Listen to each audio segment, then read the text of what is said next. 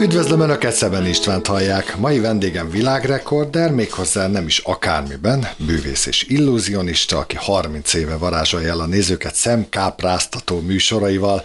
Annyira eredeti és egyedi a munkája, hogy 2023-ban Merlin díjjal tüntették az Egyesült Államokban, akinél az abrakadabra nem egy szitok szó, hanem a munkájának a része. A stúdióban Lui bűvész és illúzionista. Szia Lui, köszöntelek. Szia, sok szeretettel köszöntöm a hallgatókat. Micsoda felkom. Készültél. Mindent összeszedtem, amit találtam, persze. Na figyelj csak, mielőtt bármibe belekezdenénk, honnan ered a művész neved? A Lui? Hát igazából egy ilyen a bűvész. A bűvész, igen. Általános iskolában rám ragasztották, egyébként a csajoknak köszönhető. Még annó, amikor én sporttagozatos voltam, hiszen korábban fotballal próbálkoztam, ott testnevelés órákon volt egy állandó szett, hát akkor még nem volt sajnos olyan gazdag a család, hogy több pólóm is legyen így testnevelés órákon, úgyhogy heti kétszer volt tesi óra, és ezeken az órákon állandó jelleggel mindig ugyanabban a pólóban voltam. Nyilván ezt ugye között azért néha kimostuk, de összességében ezen tündökölt egy Lui nevezetű felirat végig itt a melkasomon, meg a pólónak a két kar részén. Ezt, hogy nem Mónika volt. Igen, vagy Géza, vagy Imre, vagy... És egy idő után elkezdtek, főleg a csajok így szólítani, nem tudták a rendes nevem, és akkor kiabáltak, hogy ott a Lui, és akkor néztem, hogy milyen Lui, és láttam, hogy oda van írva, és így, és az az érdekesség a dolognak, hogy ugrunk egy pár évet, és volt egy osztálytalálkozó, mert ezt a pólómat az utolsó évben elkérték tőlem a csajok, és egy osztálytalálkozón a bemelegítés az volt, hogy az egyik lányhoz fölmentem, nyilván föleleveníteni egy-két dolgot, és képzeld el, hogy kinyitotta a szekrényt, és válfán lógott nála ez a póló, amin ott volt a Lui felirat, az ujjából meg hiányzott egy kis rész, azt kivágták, mert azt valamelyik másik lány vitt el. De hát ez a régi. De nem tudtad megszerezni a pólót? Vagy az ott nem, ez ilyen emlék maradt nekik, emlékként is kérték el annó, de nagyon érdekes volt, hogy pár év múlva ezt ilyen féltveőrzött kincsékként őrizték. Mondtad, hogy ilyen focival próbálkoztál, most engedj meg egy ilyen nagyon gagyi poén, de ugye nem tudom, a mágushoz nem tudtál bejelentkezni, a Verebes Jós bácsihoz?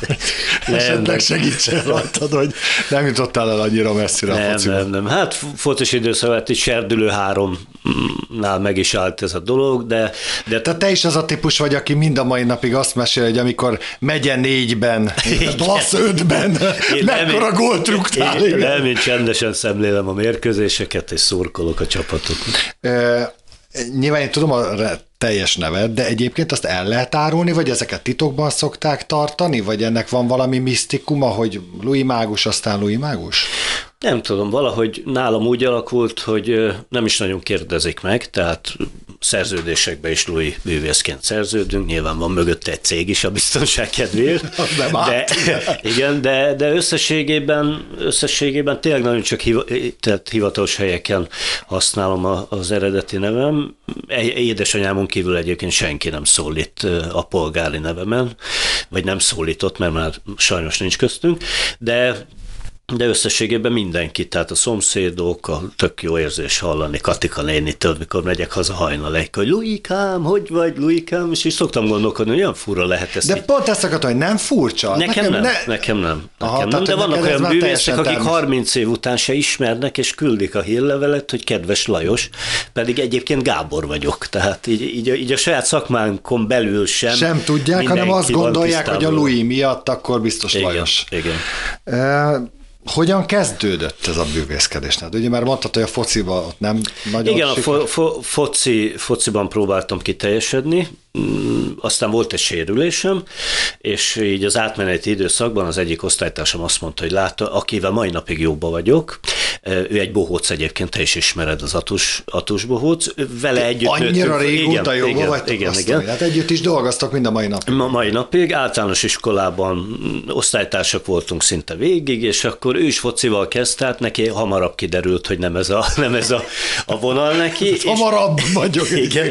És az általános iskolában beiratkozott egy szakkörre, ami a bűvészetről szólt, tehát bűvész szakkörre. Egyébként most már nem nagyon van ilyen az iskolákban, és egyszer csak lecsalt ide, hogy menjek el, csak egy ilyen nyílt napot nézek meg, ma pont ő fog bemutatni, és hogy csak próbából, poénból, mint haver kísérjem el. És akkor beültem az utolsó padba, hát abszolút nem érdekelt előtt a bűvészkedés, és a családban se volt ilyen cirkuszi vonal, vagy bármi, amihez kapcsolódna, és akkor láttam, hogy bejön, hogy megfogott a kezébe egy pingponglabdát, és a szemem láttára, úgyhogy a másik keze szinte hátul volt a teste mögött, négyet varázsolt belül, és akkor így kikerekedtek a szemem. Neked meg azt mondta előtt, hogy nem volt nála egy, amikor lemettetek pingpongozni. Igen. És akkor teljesen így elvarázsolt, és már nyilván utána elkezdtem kérdezni, és abban a pillanatban beiratkoztam a szakkörre, aztán később rájöttem, hogy ez egy ilyen beetetős dolog, és mindenki néha lehívta a haverját, és a klubvezető tökre örült neki, hogy hetette van 3-4 ember, aki ezt majd esetleg így hobbi szinten megpróbálja űzni, és beiratkoztam, és utána nagyon érdekesen alakult a dolog, egy idősebb Gálház Istvánnak hívták, idősebb bűvész bácsi. Ő a Gálházi Lászlónak az apukája? Gálházi Lászlónak az apukája, igen. Ő kezdett és neves bűvész, igen. Neves bűvész, igen. Ő kezdett tanítgatni, nyilván ilyen szakkör jelleggel, tehát többen voltunk, és én annyira megfogott a dolog, és annyira szerelmesen lettem a dolognak, hogy az első pillanatok kezdve, ami feladatot adott, én azt órákig gyakoroltam, 5-6 órát álltam a tükör előtt, golyókkal, madzagokkal, kendőkkel, mindenféle dologgal, és 3 hónap után beneveztem egy országos bűvészversenyre, ahol körülbelül olyan 20 induló volt, akik már évek óta csinálják a dolgot, de hogy mondom, megpróbáljuk hát, és 3. lettem, tehát ilyen tök jó érzés volt, hogy egyből még díjaztak is, bár mai szemmel visszanézve a műsort, azt inkább nem publikálnám sehol, de az is adott egy lendületet, és akkor jött, itt teltek az évek, jött a 96-os ki mit tud, ez még a legutolsó Antal Imrés ki mit tud, ahol az is egy akkora érzés volt oda benevezni, kerületi, budapesti, országos, és utána bekerülne a Királyi Televízióba, ahol ugye igazából bűvészként én jutottam el szinte a végéig, egy egyensúlyozóval raktak össze a végén, ami miatt inkább a cirkuszi vonalat preferálták győztesként, de bűvészként egyedül én jutottam el a középdöntőig. Hát és teltek az évek, rengeteg gyakorlás, és ez vagyok ma, aki vagyok. Igen, de általában azért a hobbi, az meg szokott maradni hobbiként, és aztán az ember elkezd valami felé menni, hogy hát mégiscsak meg kéne élni valamiből, vagy szokták mondani ezt a nagyon csúnyán, hogy hát, hogy valami rendes foglalkozás után nézünk. Neked nem is fordult meg a fejedben egyébként az, hogy hát jó, de azért valami mást is kéne csinálni, vagy annyira ez vitt el téged, hogy teljesen erre sodort az élet? Hát, ha teljesen őszinte akarok lenni, akkor a történet úgy igaz, hogy édesapám és édesanyám is ők ilyen egyszerű kétkezi munkások voltak, tehát édesapám ilyen véletlenül ilyen fotballpálya karbantartó volt, édesanyám pedig az iskola takarítónője, tehát nem mondhatjuk, hogy egy ilyen, hát egy ilyen... Tehát nem volt preferálva az, hogy menjél, és akkor Gáborom, ennyi volt, hogy szakma, tehát abban az időben inkább azt terültették. Tovább, nagyon-nagyon tovább tanítatni nem nagyon tudtak, ők abban látták a jövőt, hogy legyen egy szakma a kezedben, az a biztos, aztán mellette csináld ezt a humbukot, meg a hókuszpókot, meg a nem tudom mit, és akkor hát nyilván ebből adottak konfliktusok is, amikor én azt hittem, hogy már a bűvészkedésben önállóan esetleg tudok valamit kezdeni, akkor ők még mindig azt erőltették, hogy inkább szakma legyen, úgyhogy kényszerből, vagy nem kényszerből, de szobafestő, mázoló és tapétázó a végzettségem. Nyilván utána még követték, azért így önszorgalomból a későbbiekben elmentem még más helyekre is, de az effektíve a szakmunkás képesítésem az ez, és ezt az iskolát is már úgy kezdtem el, hogy megpróbáltam nézni a jó oldalát, és azt mondtam, hogy jó, ha már muszáj, akkor kitanulom, viszont az ott szerzett ismereteket tök jó, hogy majd be fogom tudni építeni a bűvészetbe, hiszen a dekorálás, a bűvészdobozok készítés, és nagyon sokáig kiegészítésképpen külföldi bűvészeknek gyártottam kellékeket, eszközöket, amiket az elejétől kezdve, tehát a fa megmunkálása, a dekoráció, így mindenben tudtam hasznosítani. Nyilván az is mellette van, hogy az alatt elfogyasztottam én is, mint minden egészséges férfi, rengeteg barátnőt. Hát náluk azért így a folyamat alatt azért mindenkinek szépen fel kellett újítani a lakást. Úgyhogy szüleid mikor fogadták el azt, hogy ebből a gyerekből nem lesz semmi? Viccet véletében. Nem tudom így pontosan, talán ilyen 16-17 éves koromban látták, hogy ezt tényleg komolyan gondolom, de abszolút nem tudtak semmiben támogatni. Tehát olyan drágák voltak akkor is a bűvészeszközök, hogy az atus osztálytársamtól, akiről korábban, akivel ugye elkezdtük ezt az egészet, hogy egy iskolába jártunk, tőle vettem az első bűvészkellékemet, ami egy cipőfűző, és 80 forintért adta ide nekem, és úgy örültem neki, aztán azt hittem, hogy ez egy bűvészkötél, de kiderült, hogy egy megunt cipőfűző volt, és azzal próbáltam, azzal próbáltam otthon gyakorolgatni. Összességében nem tudom, mi volt a szüleim fejében. Nyilván, amikor már látták, hogy ebből valami esetleg haza is kerül, vagy versenyeken eredményt értem el, tehát akkor már látták, még nem tudták, hogy ez lesz majd a hivatás.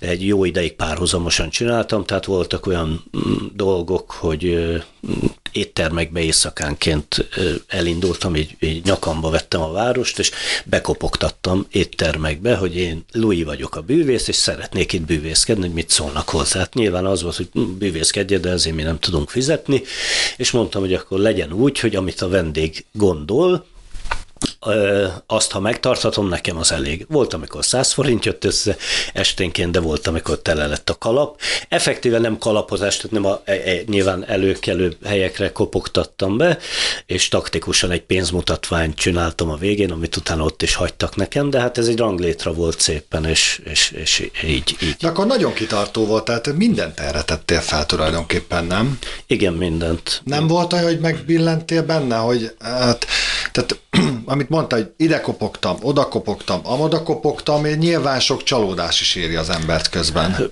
Természetesen, és, de hát ez minden szakmában szerintem így van, a tiédben és a bárkiében.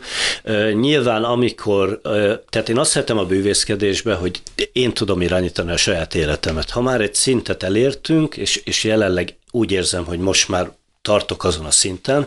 Egyrészt, hogy megválogathatom, hogy hol lépek fel, vagy kihez megyek el előadást tartani. Másrészt... Ez fontos? Szerintem egy idő után igen.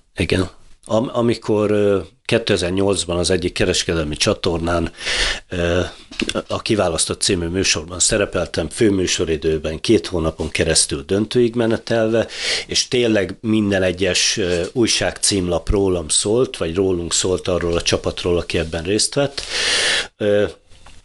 és közben meghallottam a rádióműsorokban, a híres rádióműsorokban, hogy jaj, az a Lui, az, aki az én fiamnak ott bohóckodott a szülinapján. Tehát valahol azt hiszik az emberek, hogy néha ez ilyen degradáló, hogy az ő gyerkőt, tehát ez egy ranglétre, és nem azt mondom, hogy most már nem megyek el születésnapi zsúrokra, mert nagyon szeretem a gyerekközönséget is, csak nem értem azokat a felnőtteket, akik azon a születésnapon ugyanúgy élvezik a műsort, és az ő gyerekéről szól. Utólag lehúzzák ezt? Nincs nem meg a tudom, hogy olyan elismerően veszik el, vagy nem tudom. Dicsekedni szeretnek vele, hogy volt bűvész a szülinapon. Nyilván ebben a stádiumban, ahol a bűvészkedésben én tartok, most már esetlegesen többet is dicsekednek vele, hogy ő volt az a bűvész, aki ott volt a szülinapon, de korábban azért úgy éreztem, hogy nem mindig olyan büszkék erre, olyan kis lenézőek. Érdekes, szerintem nagyon meglepődnének rajta, hogy én többször voltam nálatok, és én is csak tátottam a számot, az egész életed erről szól. Tehát, hogy tényleg annyi minden van ott, hogy egyszerűen döbbenet, hogy erre, gondolom, ez rengeteg pénzbe, időbe, energiába kerül, folyamatos tanulással. Igen, hát a bűvészkedésben nyilván nem lehet megállni egy szinten, hiszen a mai technikai vívmányokkal versengeni az elég nehéz, tehát így az okostelefon, tabletek, főleg ezeket is már színpadra teszik, és be is vonjuk a fellépéseinkbe, de a mai napig rengeteg gyakorlás, attól szerintem nem jó egy bűvész, hogy tudja a fogásokat, az még kevés ehhez. Tehát nyilván énekesben... Ez azt jelenti, például tök jó ezt, hogy felhoztad, hogy énekes. Tehát mondjuk valakinek van egy stílusa például, tehát valaki mondjuk kártyatrükkökben erős, valaki meg technikai dolgokban, valakinek borzasztóan ügyes a keze. mondjuk? Igen, hát ha aki bűvészkedni szeretne, az alapja mindenképpen a kézügyesség. Tehát először nyilván nem nőtt fűrészelünk ketté, hanem kártyatrükkökkel próbálkozunk. Az idő eldönti utána, hogy kinek mi az, ami fekszik, és akkor arra a bizonyos kategóriára áll rá, vagy esetleg kikacsingat a többi kategóriába is, tehát illúzió mutatvány, ezek a nagy dobozos mutatványok, akkor kártyatrükköket mutat. Lehet, hogy őt az elégíti ki, hogy céges rendezvényeken vendégváróként fogadja vendégeket, és megdöbbentő dolgokat csinál nekik. Tehát szerteágazó a bűvészeten belül, hogy mik vannak, de összességében kialakul egy idő után egy stílus, amitől te vagy a David Copperfield, vagy te vagy a Dynamo, vagy te vagy a Lui. Az, hogy hova kategorizálod magad például? Hú, ez jó kérdés. Lehet ezen belül egyébként, amit mondtál, hogy úgy idézőjelesen ugrálni? Tehát, hogy azt mondod, hogy vagy nincs az például, hogy megunsz valami, mondjuk 5 éven keresztül ilyen fajta mutatványokat mutatsz be, de aztán azt mondtad, hogy jó, de már 79-egyére mutattam be csak ebben az évben ezt a kártyatrükköt, akkor utána azt mondtad, hogy kipróbálod valami másban, vagy erre nincs idő egyáltalán, vagy azt mondtad, hogy hú, hát ez nem is biztos, hogy én vagyok. Hát az a jó, hogy ha az alapokat nagyon jól megtanulod és belédégnek. De mik az alapok? Na, például. Hát az alapok a kártyakeverés, a kártyaemelés, a kiválasztott lapnak a megtalálásának. Azt minden bűvésznek tudni kell? Rengeteg verzió. Szerintem igen. Így kezd a golyópörgetés, a kötéltrükkök, a különböző fogások, tehát ezeket így vagy élőben, vagy ilyen szeminárium jelleggel tanulgattuk, és ha már egy bizonyos tudásnak azért birtokosa vagy, akkor az új trükkök, már csak egy kiegészítő fogás kell hozzá, vagy egy picit fejleszteni. Tehát az alapja minden trükknek szinte ugyanaz. A mai modern bűvész trükköket is vissza tudjuk vezetni, hogy honnan húzták ki a múltból, és egy picit új köntösbe tették, vagy egy fogással kiegészítették, és nyilván ezeket mi mindig napra készen gyakorolgatjuk. Az én nagy álmom mindig az volt nyilván az első körben az, hogy kártyatrükkök, meg színpadi kártyatrükkök, tehát nekem inkább ez a manipuláció, amikor a színpadon golyóval, kártyával, mai napig egyébként nagyon nagy tapsot kap, amikor látja a néző, hogy a bűvész tényleg a kezével, a szeme láttára varázsolt, tehát ez még megmaradt a nézők, hogy a bűvész az a kézügyességről szól főleg, ami meg a nagy álmom volt, ezek az illúzió mutatványok, a nagy dobozok, nagy látványos... Ez pénzkérdés is? Is, de mivel magamnak gyártom, tehát így egyharmadába kerül a dolog, sőt ebben még azért kreatívkodni is nagyon sokat lehet, és szinte nagyon személyre lehet szabni ezeket a dobozokat. Egy bűvésznek mi lehet a sajátja, vagy a sajátossága? Most arra értem például, hogy az autógyártók is hát nyilván igyekeznek olyan autókat gyártani, ami az ő személyiségüket mutatja be, stb. De hát nyilván ami jó, meg működik, azokat most nem ellopják, de áttelepítik a saját autójukba is. Egy bűvész hát ez csúnya szó, elveheti egy másik bűvésznek a mutatványát, bemutathatja, tanulhat tőle, és nyugodtan lépje fel, hiszen egymás konkurenciái vagytok, bárhogyan is vagy, akkor is egy énekes is az énekesnek a konkurenciája. Igen, nem fair, de sűrűn előfordul a nagyvilágban, hogy egy bűvész kitalál egy produkciót, vagy egy bűvészdobozt épít magának, és azt valahol a világ másik felén lemásolják, és évekig utána abból él valaki.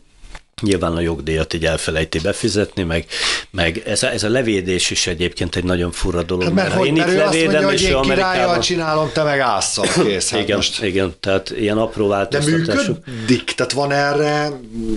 Egyébként le lehet védeni dolgokat, de nem, tehát ilyen világszinten annyira nem. És ezek, amit mondtál is, hogy ez egy pici apró változtatástól, meg már abszolút nem támadható a dolog.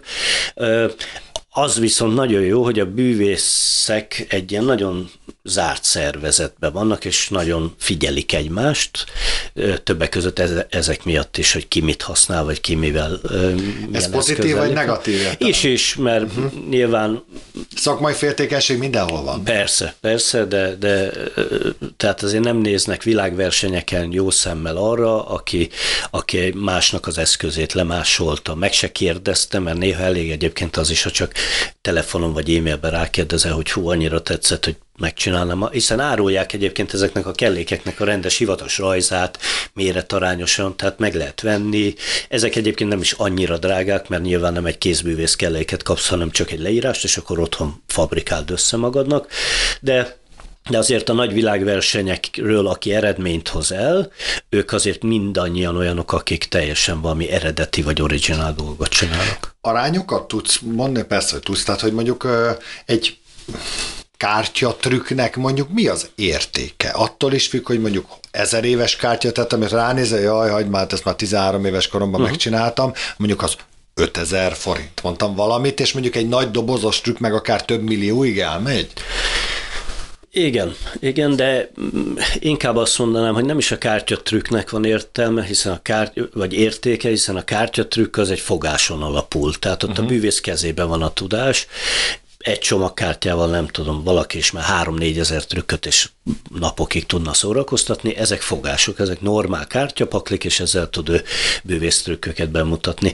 Egy bűvészdoboz az kerülhet milliókba, tehát hogy az már egy súlyosabb kiadás, viszont messziről jobban élvezhető a dolog, tehát egy látványosabb eszköze a bűvészetnek, de összességében nem is ezen múlik, hanem mondjuk egy komplett rutin, az, ami irigylésre méltó, tehát ha van mondjuk mostában az ázsiaiak nagyon pöpecek ebben az asztali bűvészet kategóriában, hogyha látsz egy komplett műsort, ami tart 4 vagy 5 percig, az, ahogy meg van csinálva. Tehát a kártyafogások, ahogy össze vannak fésülve, és amilyen effektek még egy asztalon történnek a kártyatrükk kapcsán, az igazából az irigylésre méltó, tehát már úgy tűnnek el kártyák, hogy egyszerűen tartja így az orrod elé a bűvész, és pillanatok alatt vagy konfettivé változik, és nem nyúlt le, nem dugta el, tehát olyan, mint a tényleg filmek jelennének meg élőben, füstöl valakinek az asztala, tehát hogy ilyen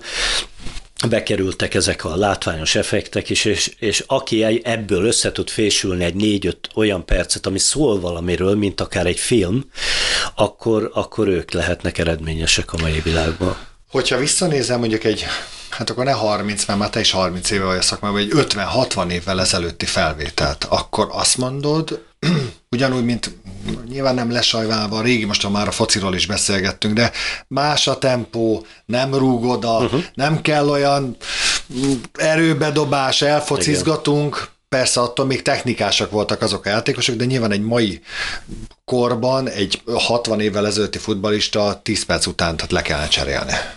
Igen, talán az érdekessége ennek, hogy a múltban, amikor valaki elment egy cirkuszelőadást vagy egy bűvészelőadást megnézni, ő azért ment, hogy abban a másfél órában, vagy fél órában, vagy egy órában kikapcsolódjon, és elhitte azt, hogy 2 böszmenagy dobozba befekszik egy nő, és ketté vágják, és látja külön a lábát, külön a testét, de akkora volt a doboz, hogy igazából bele se gondolt abba, hogy ebben biztos 2 nő van, vagy 3 nő van, vagy... Tehát, hogy azért ment, hogy elhiggye azt, amit lát, és kikapcsolódásként fogták fel. Én úgy veszem észre, hogy ma már, amikor én elmegyek fellépni, akkor az okosok gyorsan előre szaladnak, és nézik, hogy ők megfejteni szeretnék ezt a dolgot, és biztos, hogy ott van alul a lány, és amikor kinyitod neki a doboz alját, és nincs ott a lány, akkor mond egy másik verziót, tehát, hogy... És az se. Igen, hogy ezt nem tudom, hogy jó tehát ilyen szemmel nézni egy előadást, hiszen mi mai napig azon dolgozunk, hogy aki eljön egy bűvészestre, vagy bűvésszel találkozik, hogy abban a varázslatot lássa. Tehát úgy üljenek be egy bűvészelőadásra, mint ahogy nyilván... De egy okostóni mindig van nyugtas. Mindig. Nem kellemetlen ez? Én ismerem a személyiségedet, borzasztóan jól kezeled ezeket, de hát azért ehhez kell idegrendszer. kell, főleg akkor, mikor műsor közben találnak meg, és mondjuk 300 ember élvezni a megrendelt produkciót, és akkor nyilván, aki már öntött a garatra a céges buli, mert ingyen van a pia, ő úgy gondolja, hogy a zenés műsor alatt föl kell jönnie hozzám a színpadra, átölelni, és valamit a fülembe súgnia. Nem tudom, tehát biztos a régi idők óta sokat változott egyébként, és én ezért az internetet hibáztatom főként. Sokat változtatott, vagy változott a színpadi lét és a közönség kapcsolata.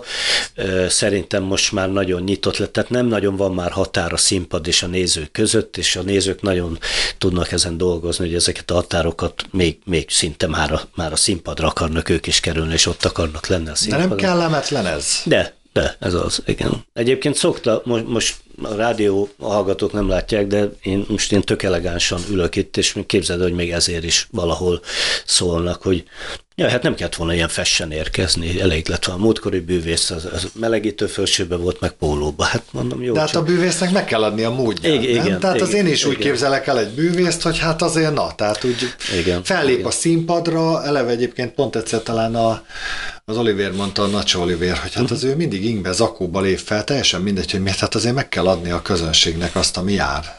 Igen, ezzel teljesen egyetértek, igen. Meg hát rendelnek egy műsort, szórakozni akarnak, nyilván nem, tehát valami, még ha nézők úgy vannak feltöltve, ahogy ők szeretnének, azért egy előadó művész legyen a színpadon mindig elegáns, szerintem, de lehet, hogy egyébként ez a gondolkodás már egy picit konzervatív, vagy kicsit maradi, de mert amellett meg azt látjuk, hogy a sikeres tévésóba, például a Dynamo, utcai ruhába, kapusznis pólóba vagy pulcsiba szórakoztatja a közönséget. Mondjuk az egy utcai bűvészet. Meg az egy más stílus. Más stílus, igen. De nagyon sokan, akik elkezdenek bűvészkedni, vagy a jövő nemzedéke, a fiatalok, őt látják először, mint bűvész, akkor ők a színpadon is megtartják azt, hogy kapusznis pulóverbe legyenek, mert hogy ez állítólag trendi.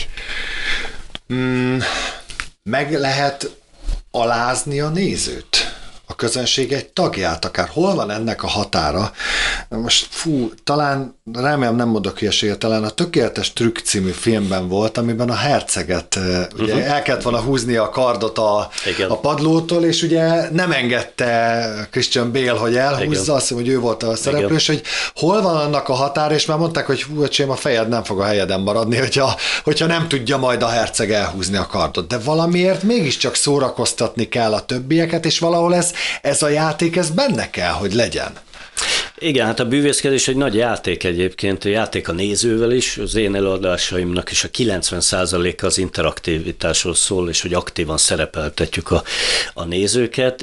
Én egy valamit nem szeretek, ha valaki nagyon sértő, nyilván azért a nézőt kezeljük elén, és egy jó ember nyilván álljon jól a nézőhöz, és kulturáltan próbálja megközölni azokat a poénokat is, ami kicsit néha pikáns, vagy van egy kis pikantériája. Tehát, hogy én igazából ezt szeretem, hogyha megmarad az elegancia, megvan a néző megfelelő kezelése, és ez természetesen tud vicces lenni, meg humoros lenni, sőt, úgyis érdekesen szokott elsülni, hogy mindenki más már nevet, de a néző még nem tudja, hogy mi volt a poén, és utólag mondják el neki, és az is teljesen jó. Láttál működik. A 30 év alatt sértődött arcot?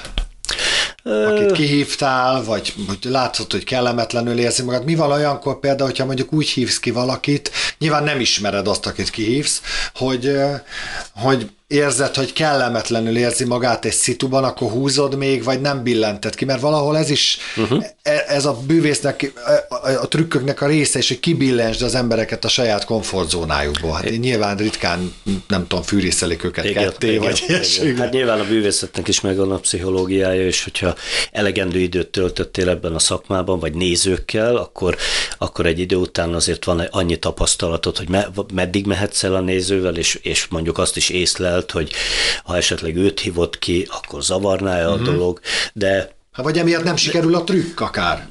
Igen, tehát az a másik oldala, hogy nagyon figyelni kell arra, hogy a néző hogyan reagál egyes pillanatokban, és ha nem úgy, akkor annak nyilván megvan az oka, és azt egy B-verzióval valahogy leplezni kell. Szeretik az emberek, hogyha nem sikerül a trükk? Azért kérdezem, mert nagyon sokszor láttalak már, és hogy te szerintem erre szándékosan rá is játszol, hogy úgy csinálsz, mintha nem sikerülne, nagyon boldogok, hogy nem sikerült. Igen, és akkor jön a csavar, csak kiderül, hogy csak sikerült. Igen, igen, bár már ezt is nagyon nehéz megoldani, mert nagyon sokan, például céges rendezvényeken, ha mutatok egy-két ilyen felvezető trükköt, akkor azért szokták mondani, hogy na ez most biztos, hogy sikerülni fog, csak most nem sikerült. Aztán valamikor úgy folytatódik, hogy tényleg nem sikerül.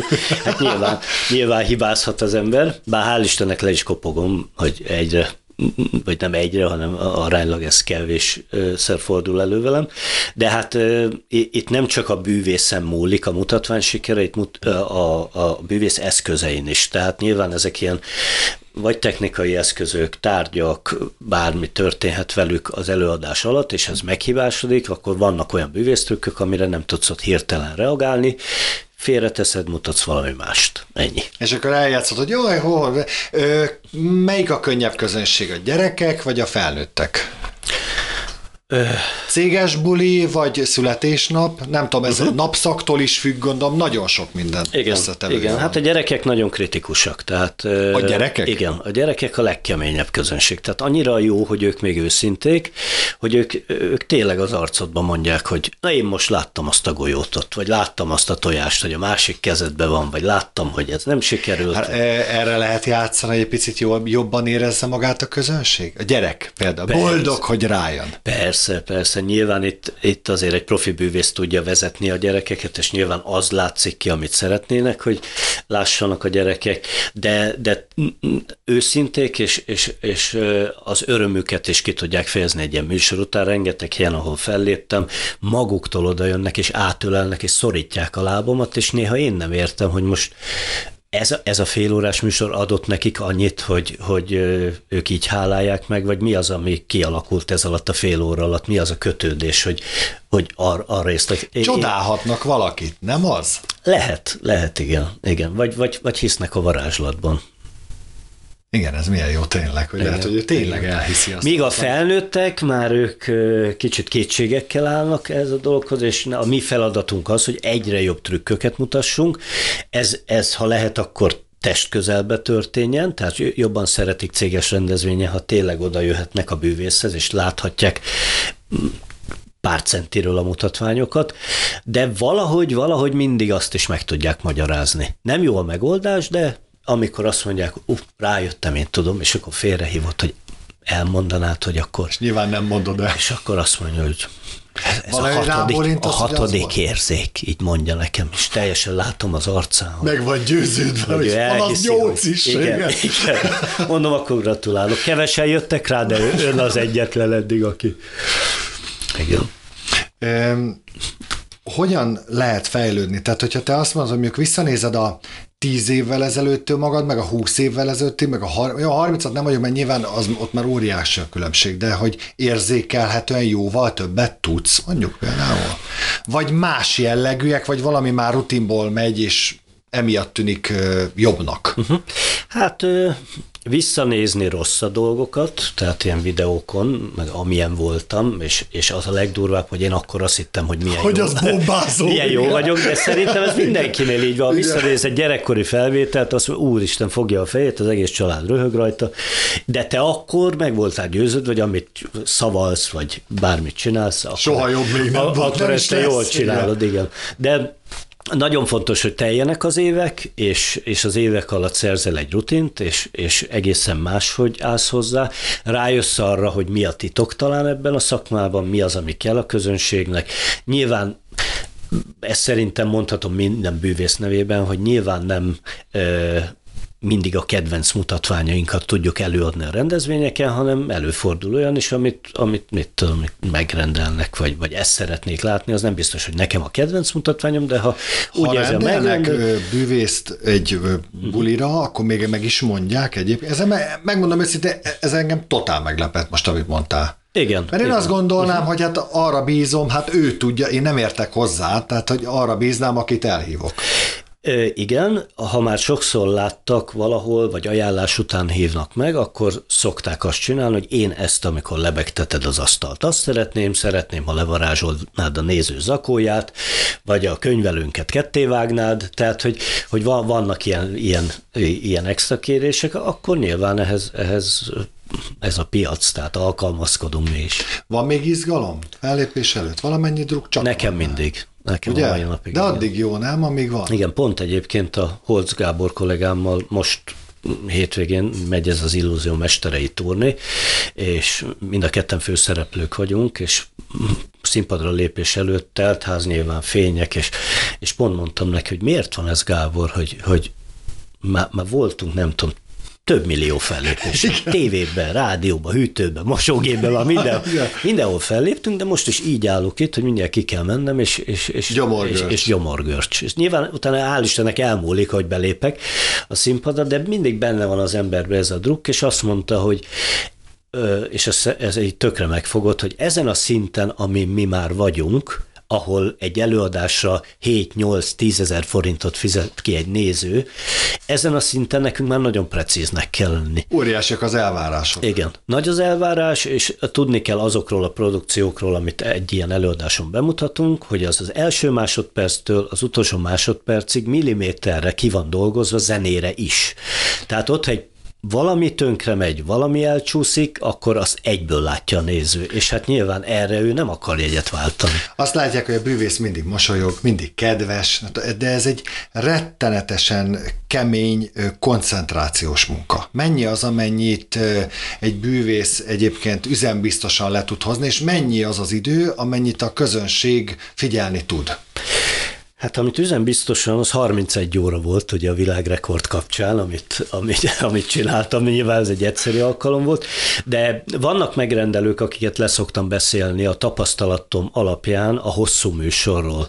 Tehát nagyon sokan úgy írnak, hogy lesz véges rendezvény, és 1 órán keresztül jöhet a bűvészműsorra. Hát jó. Közben vacsorázna, meg enne, meg igen, és az olyan kellemetlen, mikor oda megyünk, és akkor le van beszélve, hogy ez mondjuk vacsora után sokkal jobb, mert mindenki egy kicsit befáradt, és akkor meg tud nézni egy ilyen produkciót, de nem, már kezdjük el a desszert alatt, és akkor elkezdjük, fölállnak, szed a sütiből, folyik a száján minden, kihívom, még kezet kell törölni, mert süteményes a keze.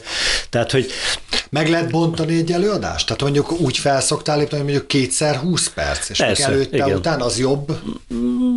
Egyes helyeken, vagy egyes rendezvénytípuson jobb, igen. Vannak ilyen termékbemutatós felkérések, amikor az adott termékkel kell különböző csodákat kitalálni, és azokat így a szemináriumok közé egy ilyen kis felüdítő produkcióként szokták betenni. Ilyen esetben szerintem hogyan tudsz fejlődni? Saját magad miatt kell fejlődni? Nyilván ismerünk olyan bűvészt, aki 30 éve vagy 40, ugyanaz a igen. Nem tudom, előbb bújik a galamb, meg nem tudom, tehát nyilván... De az jó egyébként, tehát, hogy mondjuk, ha te ilyet látsz, akkor látod rajta, hogy benne van a kellékbe is, meg a bűvészbe is ez a 30-40 év. Látod. Sok fejlődés nem volt. Hát tehát nem. Igazából én... Inkább, na, csúnyát fog mondani, inkább olyan sajnálod, hogy még mindig ezt sikerül előhúzni, igen. Mert már gyerekkoromban is láttam ezt a tükröt. Persze most mind a mai napig nem tudom, hogy csinálja, csak nyilván egy idő után már azt mondta, hogy fú, hát azért 2023-at írunk, hát ez kevés, ezt lehet, hogy nem tudom, szoktunk ezen viccelni, hogy igen. Rodolfo bűvészdobozzal jött el a bűvész. Igen, ezt én sem értettem sosem, hogy...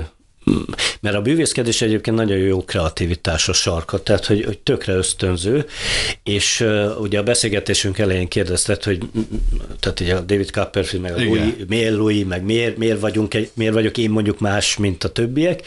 Talán ezért is, mert kreatív vagyok, és próbálok haladni a piaccal, vagy próbálok az igényekkel lépést tartani, és most már nem is mutatványokat gyakorolok, vagy új trükköket, mert az lekopogom, hamar megvan. Tehát annak az elsajátítása, bemutatása, nyilván most már bátor vagyok ahhoz, hogy bemutassam, van rutin, hanem inkább az, hogy ezt egy kicsit ilyen mai köntösbe bújtatni. Tehát most olyan mutatványaink vannak, ahol a ledekkel, varázsolunk, van olyan, amit Hajdu B. István közvetít, egy focis trükkünk, tehát hogy próbálunk egy kicsit így lépést tartani, és hogy aki eljön az előadásra, az már ne a kalapból előrángatott nyulat.